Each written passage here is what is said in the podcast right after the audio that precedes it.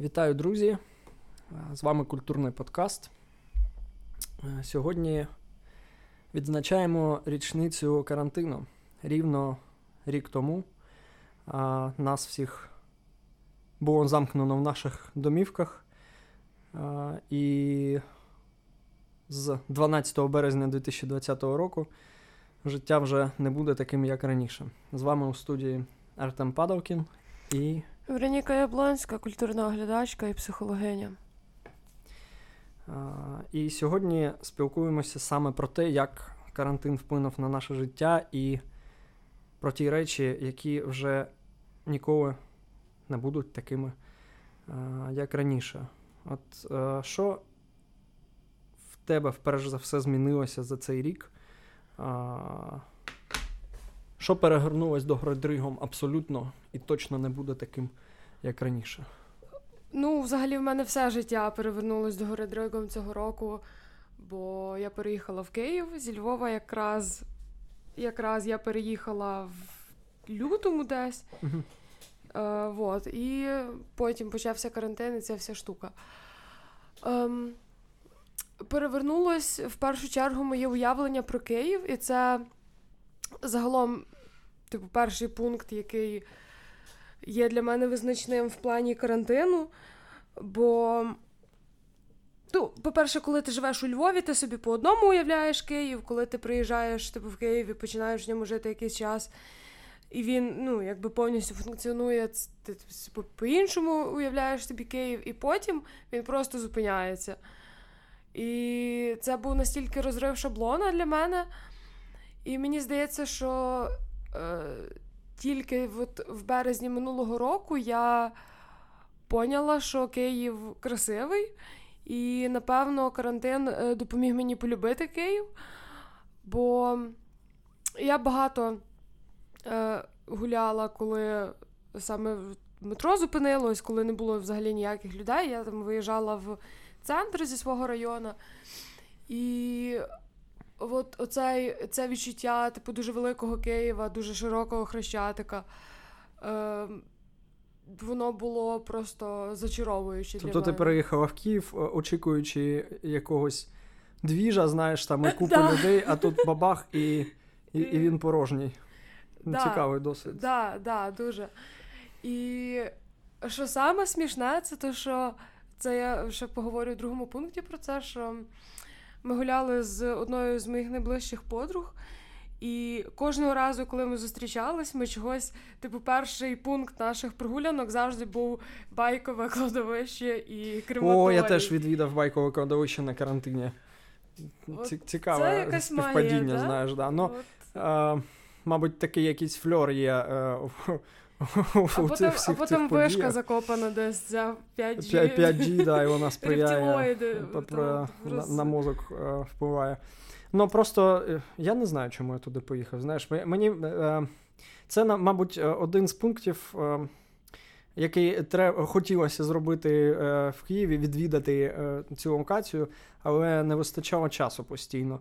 Знаєш, там це як екскурсія в Чорнобиль для людини, яка там переїхала в Київ і знає збоку про нього. Да, от ти там собі уявляєш завжди одне, воно по-іншому. І ти е, ну, для мене там був один з пунктів відвідати Чорнобиль, який я за роки життя в Києві так і не відвідав. І за карантин, звісно ж, не відвідав. Але байкове кладовище це теж таке місце. Там а, мені хотілося відвідати а, е, могилу Виявляєш, я вже не пам'ятаю кого. Там ну там багато е, так, особистостей особистостей поховано. Хтось з літераторів, там Ося Українка, здається ж, да? Ося Українки. Да, да, бо і... недавно ще був скандал, щоб переробити пам'ятник, бо там російською цитата якась. І, е, і, і я пам'ятаю, що він так е, далеко захований е, на на, на кладовище, власне. А, І ми з дівчиною, яка романтика, господи, прости, а, шукали Віриш, його. мене теж запрошували на побачення на байкове кладовище. І ну, а ми так на одній хвилі, знаєш, там поїхали, а поїхали. І ми його шукали, а вже сутінки такі, це було, мабуть, в березні. А, І темно, так, е, е, вже на вулиці темно. І ми шукаємо, шукаємо, і там через такі хащі треба було пробиратись, і така прям романтика е, ходити е, е, кущами на кладовище, шукати могилу Лесі Українки, але любов до літератури вона така. Да. Що, Це звучить як сюжет просто з пісень короля і шута. Ну, щось таке, знаєш, так, такий український формат. Да, да. А потім ви, прийшли до могили, а там Леся Українка якраз вилазить і тусується. Ну, типу... І читає вірші. Да, Да, і читає вірші. Вот. І що саме цікаве, це те, що за сі... за сім років життя у Львові я жодного разу не була на Лочаківському кладовищі, хоча жила прямо біля нього майже. Вот. Тому, е, да, от карантин відкрив мені Київ зовсім по-іншому. І в мене, типу, саме за оці кілька тижнів, що не працювало метро, от з'явилися якісь такі місця сили, коли просто. Е, розумієш, коли все погано, то просто йдеш на крематорій дивишся на ці пелюстки і думаєш, що It's ну, теж це романтика, okay. да. да. Е, я виїжджав е, вперше, скажімо так, виїхав в місто за період карантину через три тижні після його початку. Тобто я весь цей час сидів або вдома, або в улюбленому Голосіївському районі. Ну, знаєш, спочатку, мабуть, всім було страшно взагалі кудись виходити там і е, сувати носа, бо ніхто не знав, що воно таке, і чим е, і що, буде далі відбуватися. І всі е, боялися, боялися одне одного там. ну, я да, гадаю, ми скоро... був цей фльор, ніби що ти вийдеш, заразишся і помреш зразу за да, да, да, і люди перший час там ми це будемо згадувати. Знаєш, що цей ефір як капсула часу така яку там через 10, 20, 30 років можна переслуховувати, і от е, ці достовірні е, дані. Е, Свідчення, свідчення да. очевидців карантину. Коли ти виходиш на вулицю, і люди просто один одного жахаються там і тримають, реально тримають дистанцію в півтора метри. Вже потім там е, травень-червень, коли було зовсім тепло, всі забили на це, і там Голосіївський парк просто е, ніби нічого не сталося. Знаєш, там всі тисячі людей просто От, Але, коротше, я виїхав вперше 1 квітня це було, я зараз пам'ятаю, у мене на ноутбуці зламалася зарядка. І це Хочеш не хочеш, а вже треба було їхати в цитрус купувати. І це таке видовище, е, ну, яке не забудеш ніколи. Хрещатик порожній, знаєш, як от є хрещатик порожній на ранок після Нового року або взагалі Київ е, е, таке переките поле. А тут е, весна співають пташки. І це таке світле і і тепле, і нікого. І кольори, просто, кольори такі просто. а. Ну, мабуть, да, відвикаєш від цього сидячи вдома. От, ну і Класний був досвід, незабутній. Потім я їхав в таксі назад містом вже було темно, і такий постапокаліпсис, знаєш, ні, тільки там рідкі такі е, автівки і порожні вулиці. Е, купа місць для парковки, і все одно якесь чудо, знаєш, їде тротуаром. Це Київ, як він є. Просто порожньо, блін, порожні дороги, порожнє все. І він суне, знаєш, не поспішаючи так по своїх справах. Ну цих людей не змінити. просто. І парочка, яка йде по велосипедній доріжці. Та, Так, так, парк на ВДНГ це ВДНГ. Це ось таке місце, де люди люблять ходити велосипедними доріжками. До речі, Да, я там часто катаюсь на велику і. І, до речі, за період карантину я собі е, нарешті купив велика, тому що треба було якось пересуватися за відсутністю машини, знаєш, а пішки може там далеченько, а в центр хочеться. І ми а, е, купили так а, е, велосипеди і да, стільки за за те літо наганяло, що мама рідно. А я думаю, що сам. якби. Якби не карантин, то можливо я би і не відчула Київ якимось своїм новим домом. Е, Так, другий пункт е, про те, що змінив карантин для мене і як карантин змінив мене, це то, що я якось несподівано почала дуже багато спілкуватися з людьми, з якими я в звичайний час дуже рідко пересікалась. Ну, типу, я знала, що вони окей, але так, щоб якогось дуже близького спілкування не було. І от власне, е, з цією моєю подругою, з якою ми там ходили на це байкове. Така така історія була, що я типу запостила в інсту сторі, що дуже хочеться гуляти, але всі бояться ковіду, так що чи хоче хтось. І вона така, блін, давай. бо... Ну, типу, мертві не розносять ковіду, знаєш. Вони безпечніші, безпечніші, ніж живі на той момент були. Вот, і отак ми почали з нею гуляти і дуже сильно зблизились. І це дуже смішно було, коли ми перші там кілька разів от виходили гуляти, і ми прям як такі старі бабки обговорювали, що от там власть е, власть дураки, що вони роблять, там е, закрили там умовно якісь продуктові магазини і метро, але лишили відкриті ломбарди, і от таке. І це була така атмосфера просто недовольства такого. Вот, е, Тому, тому да. Цікаво, що тут для мене спрацювала формула оця філософська, типу, що коли закриваються одні двері, то відкриваються інші. uh Вот. Як в тебе з цим?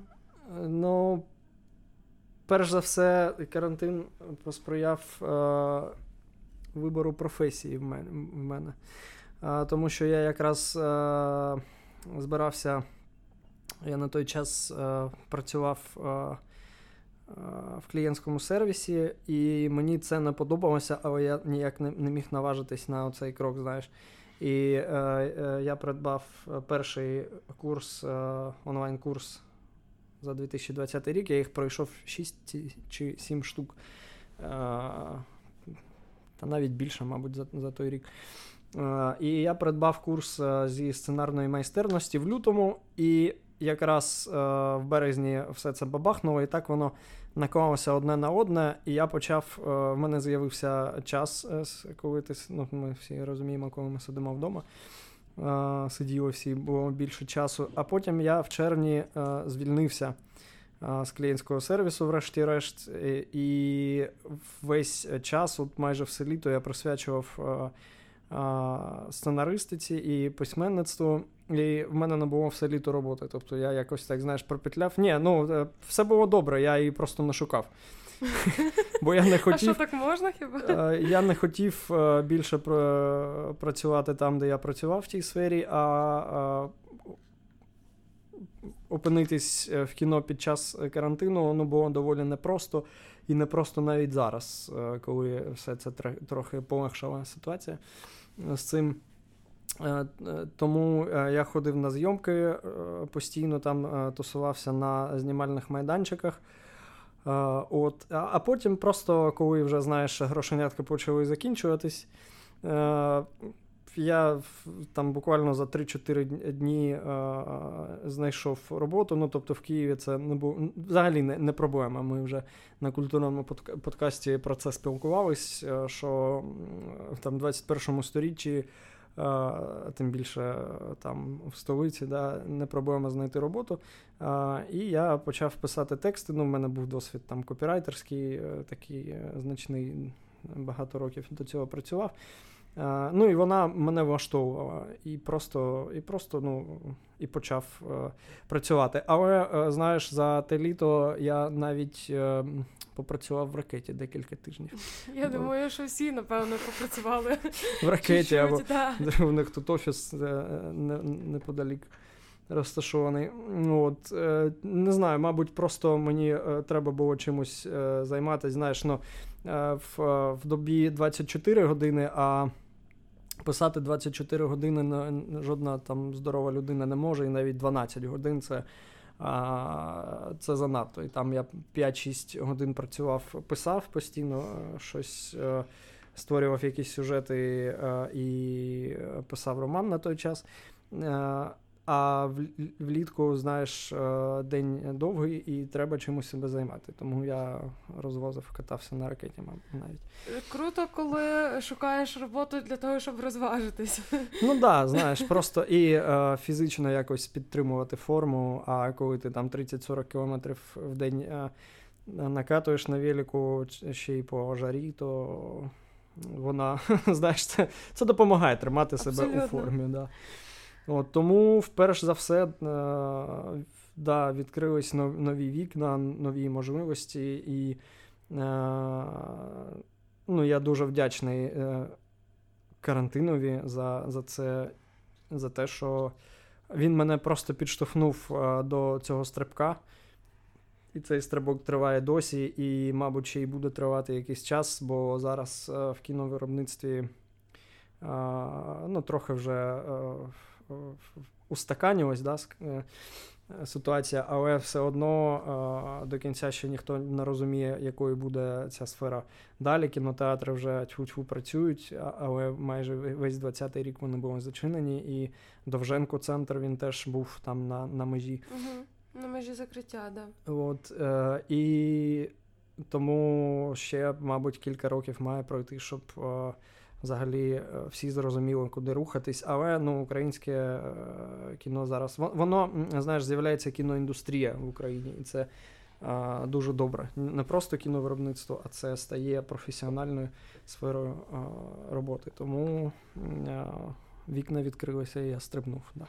Чи вплинув карантин і пандемічні якісь теми загалом на твоє натхнення? Чи...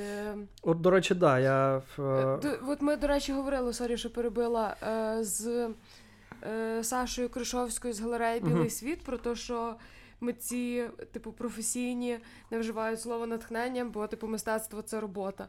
Ну, Згодний абсолютно на всі 99%, тому що ну, це перш за все дисципліна, знаєш. Натхнення це таке. Е, профанське слово, це для тих, хто. Є, працюю, немає, не працюю. Ну, да, і, типу, ну час від часу, знаєш, е, з цим працює. А як казала Крашовська, приходиш просто в художній салон і е, підмітаєш підмітаєш підлогу. Так воно і працює, в принципі. Да. Так і що з пандемічними темами в тебе? Ну, Про що ти писав? Я доволі давно цікавився е, соціальною фантастикою і фантастикою, в принципі і фанатів від чорного дзеркала ще тільки коли воно вийшло там. До, до того, як це стало мейнстрімом. Так, да. А, І ну, і просто е, пандемія допомогла підхопити це. Знаєш, це стало дуже актуально а, і доречно. Про це писати. Е, про Взагалі писати і знімати кіно зараз про пандемію ще не час, тому що люди е, від цього втомились, по-перше, да. І, е, А по-друге, по-друге, ти не розумієш, е, для того, щоб е, написати, створити якісний культурний продукт на цю тему, має пройти якийсь час 5-6 років. Це те саме, що з ситуацією на Донбасі. Знімати або знімати фільми, або писати про неї книги зараз. Ну, вже зараз можна. Не можна було в 2014-2015 році. Все одно, все, що буде створено в епіцентрі цих подій, буде повне лайно, тому що ти не бачиш збоку, що відбувається, ти не роз... ти ще не усвідомив. Е, І найкращі твори, е, вони твори створюються. да.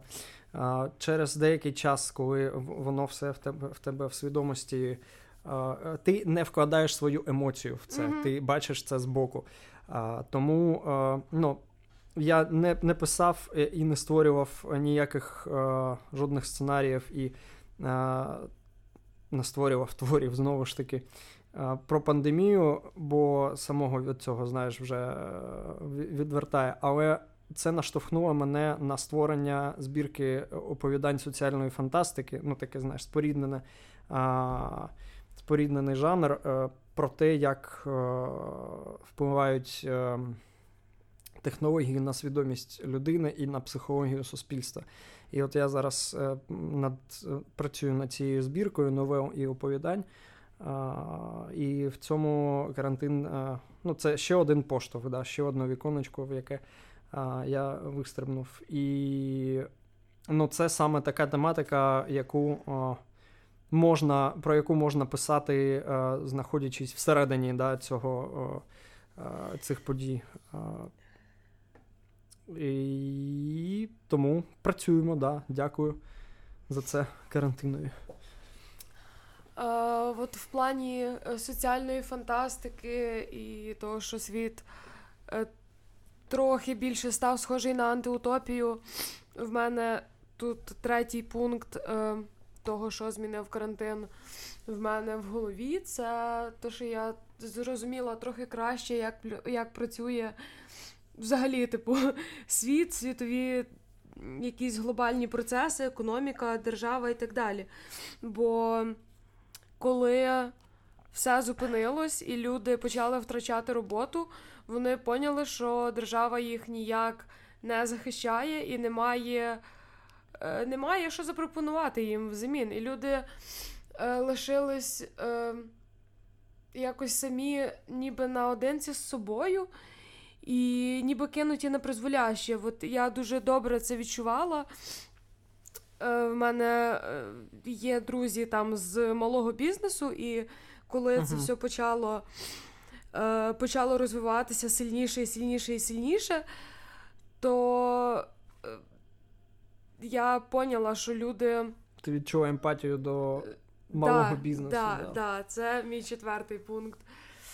Е, Словом, в мене в голові, напевно, це було так, що якщо держава оголошує карантин і каже, що ми зараз, типу, якийсь час не будемо працювати, але от вам, типу, підтримка, і ми вам там виплачуємо там, умовно, якісь е, minimum wage, типу, щоб люди зводили кінці з кінцями. Але по факту люди просто втратили роботу і все.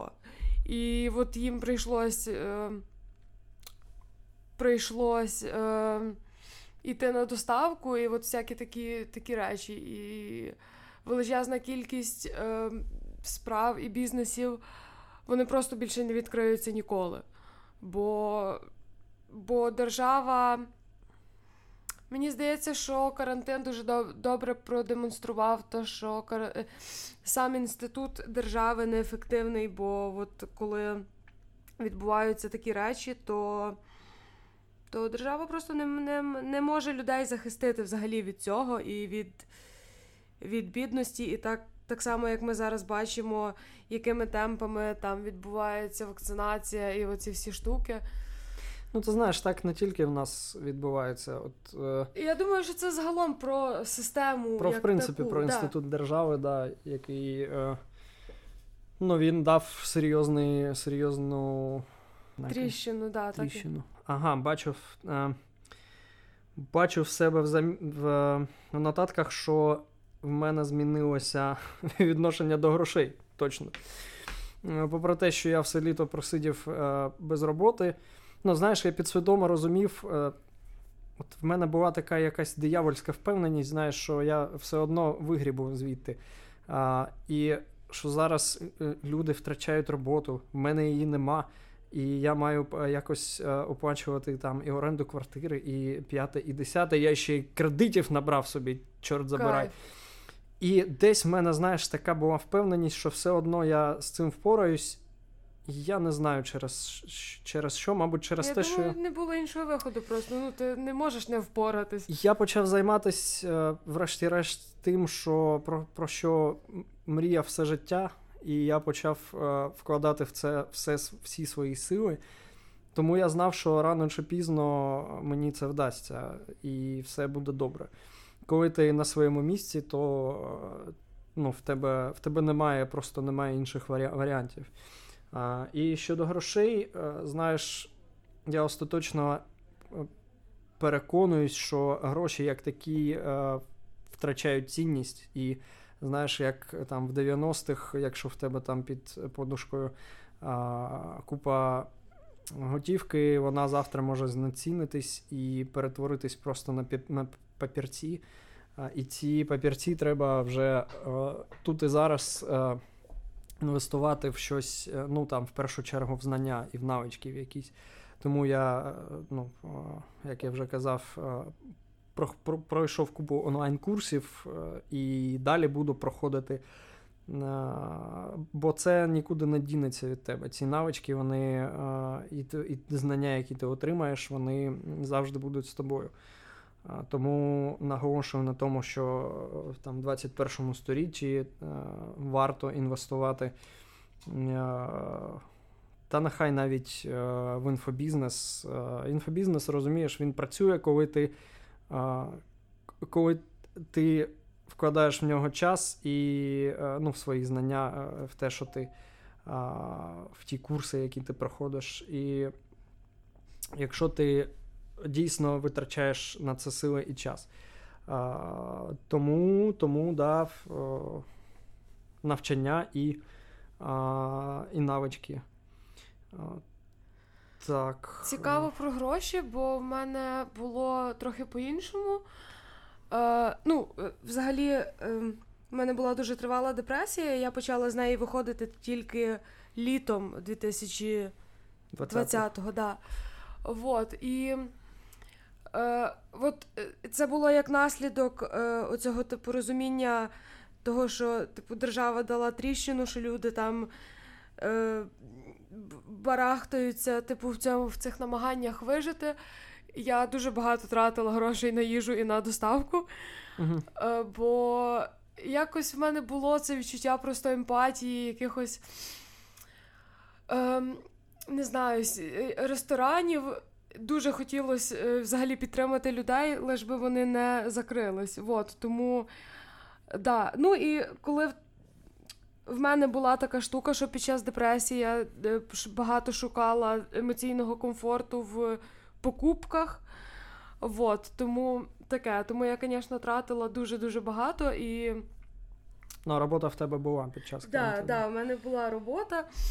Вот, е, Тому таке, в мене, звісно, карантин, е, напевно, асоці... типу, ця картина, коли тобі якийсь час дуже погано, і ти лежиш в ліжку, і просто навколо ліжка коробки з лапші просто, типу, і нема де ступити взагалі ногою. От, тому... І Тобі в, в двері по черзі дзвонять з ракети та з, з інших сервісів доставки і деруться за тебе, знаєш. Абсолютно, за зато ти розумієш, що десь плюс до карми там є, то що. То, що десь е, чоловічок або жіночка на кухні сказали, о, клас, є замовлення, значить є деньги. От, Тому таке сентиментальні такі штуки в мене з цим. Знаєш, в мене змінилося е, взагалі відношення до часу, до планування, коли ти розумієш, е, що планувати далі, ніж е, на тиждень або два, взагалі немає сенсу, бо ти не знаєш, що буде далі. Ти просто розслабляєшся і і розслабляєшся, і живеш е, там, ну, якщо на сьогоднішнім днем, то на тиждень вперед і не далі. І це розв'язує руки, і ти просто ти робиш те, що від тебе вимагається, е, і те, що ти маєш робити в цьому моменті, нікуди там не поспішаючи. Які, Боже, які плани на рік, які що, які там, яка квартира, машина? Я про про що ви взагалі кажете, це, якщо це завжди кажуть, що завтра? а якщо на тебе завтра кірпіч впаде? Ну да, ну. Ну от абсолютно, типу. Власне, да, в мене теж з цим дуже сильно змінилось, бо ну, якби переїзд в Київ взагалі не я взагалі не планувала, і вийшло так, що я починала просто сидячи у Львові розсилати резюме по вакансіях. І деякі вакансії були в Києві, і я така просто сама до себе казала, що ти робиш? Типу, який Київ взагалі? Потім я почала кататись на співбесіди, і потім, типу, співбесід стало стільки, типу, кожен день, що щоб мені при... час вже переїжджати. Да, да. що прийшлося зняти квартиру, щоб бути типу, постійно доступною. Uh, вот, І я просто сиділа в цій квартирі і думала, що? Я що, тільки що переїхала в Київ, чи що? Вот. Тому, звісно, планувати як можна щось планувати, якщо ти ніколи не знаєш, де ти опинишся завтра? От, до речі, з цим під час карантину ти знаєш, що ти завтра опинишся в своїй квартирі, і післязавтра ти опинишся в своїй квартирі, а післязавтра ти підеш на кухню, а потім ти підеш у, у, у вітальню. Да, від, Бачиш, як ми одночасно. А, ну, Да, в, в, сенсі подорожей, звісно, хочеться вже ну, деякі країни, країни, як ми знаємо, відкриті, але е, тут справа не в тому, що ти е, там можеш е, полетіти в Турцію або в Чорногорію кудись, а взагалі в, в тому, що е, ну, якесь е, обмеження в свідомості є, що ти ти відчуваєш цей, цей бар'єр. А, І не можеш. Пригнічує те, що ти не можеш просто сісти і е, вирушити в будь-яку країну прямо зараз, е, попри те, що навіть ти можеш там полетіти в Турцію. Е, от, щодо подорожей, е, це, мабуть, наступний пункт змінилося відношення до подорожей, і Птушкін просто, знаєш, зриває зараз аплодисменти, бо він набрав там ще пару лям, лямів підписників на Ютубі, бо всі дивляться, всі дивляться, як людина подорожує. І немає іншої змоги дивитись на інші країни, окрім як через Птушкіна. В мене е, є знайомі із Запоріжжя, е, які ще до навіть ще до е, безвізу е, подорожували багато автостопом, і в них е, був такий маршрут. Вони е, з України доїхали автостопом до Монголії, і вони через Афганістан навіть я пам'ятаю, вони повернулися і презентували в одному антикафе в Запоріжжі свою подорож, фотки там розповіді. Це просто фантастика була. Блін, автостопом по Афганістану. Це, це, це знаєш, за межами добра і зла. Ну, Люди на це вдвох наважились і. Е, ну, По-перше, це може бути небезпечно. По-друге, це дуже спекотно. Вони влітку да, поїхали. Ну просто Кирил і Надя, привіт. Е, я вам апундую стоячи. Ви просто молодці якщо такі речі робили, і сподіваюсь, що ви не втратили цієї пристрасті до подорожей. Подорожуйте, бо воно того варте, як каже відомий нам один чувак з Ютубу. От, В мене ще змінилося знаєш, відношення до культури як такої. Ну, власне, я сиджу на культурному подкасті. Це вже про щось е, говорить, якщо Е, вже на то пішло. Е, я почав одночасно з зі зміною професії дивитись дуже-дуже дуже багато фільмів, як і більшість із нас. І я їх за цей рік подивився, мабуть, ну, декілька сотень точно. Кожен день це якийсь новий фільм, а потім я ще знаєш, коли цей весь масив в тебе перетворюється на одну кашу в голові, і ти вже плутаєш там акторів, режисерів і на сюжети. Я почав просто писати рецензію на все, що я прочитав, все, що я побачив, і навіть на музичні альбоми, які я почув, щоб якось устаканити це в голові. Вот. І крім того, визначився врешті-решт з пріоритетами. В культурі, да, от е, соціальна фантастика це той жанр, який мені, мабуть, цікавий більш за все за інші, і визначився з е, пріоритетними, скажімо так, не улюбленими, а пріоритетними режисерами і сценаристами і письменниками, які, ну, най, мабуть, найбільш цікаві для мене. Є така просто є така техніка письменницька з скажімо так, е, з наробітку навичок е, береш, ти береш е, свого улюбленого письменника і дізнаєшся його, які в нього, в свою чергу, улюблені письменники, uh-huh. і бачиш цю, мабуть, можна інтелект-карту побудувати. Я якось в майндмепі це робив. Брав е, конкретного письменника, шукав, відшуковував, е, на якого на кого він орієнтувався, і е, читав все, що любить цей письменник. В першу чергу його твори, всі, які можна перечитав, потім вже оце дерево, знаєш, дерево письменників. От, І так, карантин змінив моє відношення до культури як такої. Дуже цікаво, в мене все зовсім навпаки, бо ну, знов таки через через цю тривалу депресію не було взагалі ресурсу ні читати, ні писати. І в мене є один фільм, який, типу, для мене це як місце сили. Я не дивилась навіть його, хоча я його якби привикла дивитись в якісь най, найважчі моменти це е, виживуть тільки коханці Джима Джармуша. І Джармуш е, це просто моя любов назавжди, навіки. Е, вот. Е, але так, то під час карантину я абсолютно випала з, самого цього процесу пізнання мистецтва, і е, дуже важко було. Просто, типу, від самого усвідомлення, що тобі зараз не цікаво, що ну як типу завжди хочеш дивитись, типу, або, або щось читати, а зараз не хочеш. І це такий стан дуже неприємний. Як ти з цим впоралась? Е, Впоралась я через через психотерапію, і якби воно все там потім в комплексі повернулось, е, повернувся типу звичний стан. Вот. І Під час карантину я дивилась е, секретні матеріали. І... Тобі вистачило карантину, аби подивитися всі секретні матеріали. Я ще не закінчила. До я речі, ще... Девід Духовний має українське коріння. Така Пишаємось. Вот. І да, це е, такий для мене е, ідеальний баланс між типу мистецькою складовою, то що там просто сумасшедша естетика. Е, Типу, всякі, типу, режисерська операторська робота, там все дуже класно.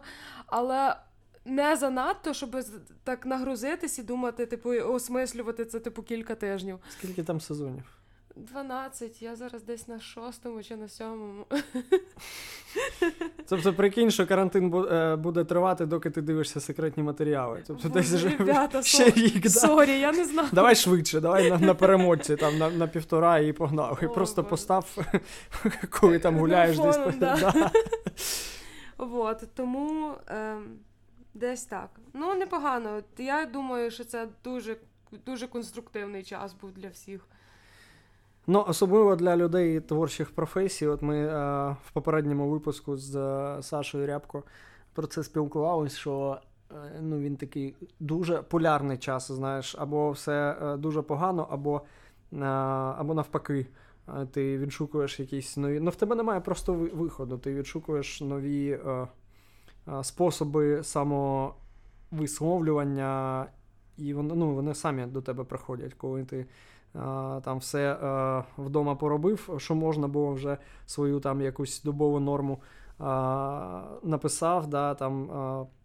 Попрацював 8 годин, да, і ще е, залишається в добі там 10 хвилин що, годин. Що робити? Ти просто е, лягаєш на е, диван, і воно ідеї самі до тебе приходять. Отака творча штука. В мене, звісно, змінилося за час карантину відношення до здоров'я. Хоча, знаєш, ні, не змінилося. Всі, Я мав би е, е, більш пікуватись про своє здоров'я, може, я ще надто молодий для цього. Але е, ну, ні. Ні. Треба було, е, е, варто було би, знаєш, проходити там, як японці, раз на рік, е, хоча б там загальну якусь діагностику організму. Я все хотів, хотів це зробити, і ніфіга. Ну, якщо трапляється щось, мене непокоїть в плані здоров'я, я одразу йду до лікаря. Це просто, знаєш, ну, здоровий густ. І краще там витратити на діагностику от конкретно цього. Е, органу, скажімо так, чи, ніж е, потім е, лікувати це, його. лікувати ну. і пожалкувати. Але ні, ніфіга, ніякої діагностики організму. Ні, ну є люди, люди взагалі, знаєш, які там дуже м, іпохондричні. А, які йдуть до лікарні, ну і тут тут молодці. Там, якщо в них там ніготь на на пальці за болить, вони одразу ж це роблять. Ну і взагалі сфера охорони здоров'я вона зараз а, в топі. І я бачу, що там а, на пошуках. А, З'явились на сайтах пошуку роботи вакансії. Дуже багато вакансій копірайтерів медичної медичної mm-hmm. сфери. І мені здається, це ну, дуже перспективний напрям, такий, навіть якщо ти не медик. А, Але якщо ти вмієш писати а, хоч трохи тексти, є сенс туди занурюватись. Абсолютно, е. завжди можна щось перекладати або рерайтити, бо да, от свого часу, да, я дуже багато перекладала оцих всяких штук, і ну, в мене це в мене це так завжди працювало, що чим більш хайпова якась тема, тим більше в мене отерження до неї. І тому Я те розумію, да, в цьому тому плані. Тому я, да. напевно, саме через це не, не злякалась коронавірусу, і не було в мене цієї штуки, от що там. Е, носи маску або помреш. Ну, ну ні. Живі, записуємо. Живі, абсолютно, ефір, да. да. Вот. Це, звісно, не агітація, не носити маски. Вот. Просто я скажу за себе, що я читила багато і багато де не носила маски, і я все ще тут. І це дуже добре. Що, що ми всі тут записуємо ефір і продовжуємо творити цікаві штуки, і життя продовжується далі, щоб там не відбувалось. І плавно переходимо до відносин до життя до близьких. Від, змінилися відносини, відношення до а, близьких людей, і думаю, що ти прекрасно розумієш, як це в замкненому просторі жити. Все помножується на два. Будь-яка реакція, будь-яке слово в якийсь момент, е, знаєш, воно викликає таку гостру не в поганому сенсі, а просто загострену реакцію, бо ну, просто весь твій розумовий потенціал да, він на тих там 50 квадратних метрах. І а, все все відбувається, от знаєш, як в реаліті шоу. Мені в цьому плані а, пощастило, бо ще до а, я зняв квартиру ще до карантину.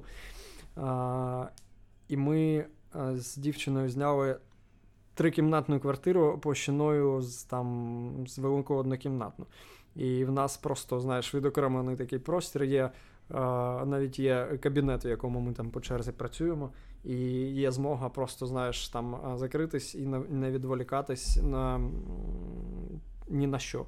Тому і ну, це для письменника це дуже важливо, блін. Е, якось так. В цьому плані дуже пощастило. Я вдячний нам обом, що ми е, таку квартиру віднайшли. А як там вживати в однокімнатних. Е, я дуже співчуваю людям, які через це пройшли, і теж аплодую їм стоячи тих про тих, які витримали відносини в однокімнатній квартирі. Знаєш, бо хтось живе в віталь... вітальні, в спальні, а хтось е, вимушений там на кухні або в ванні. Я думаю, що і таке було в багатьох.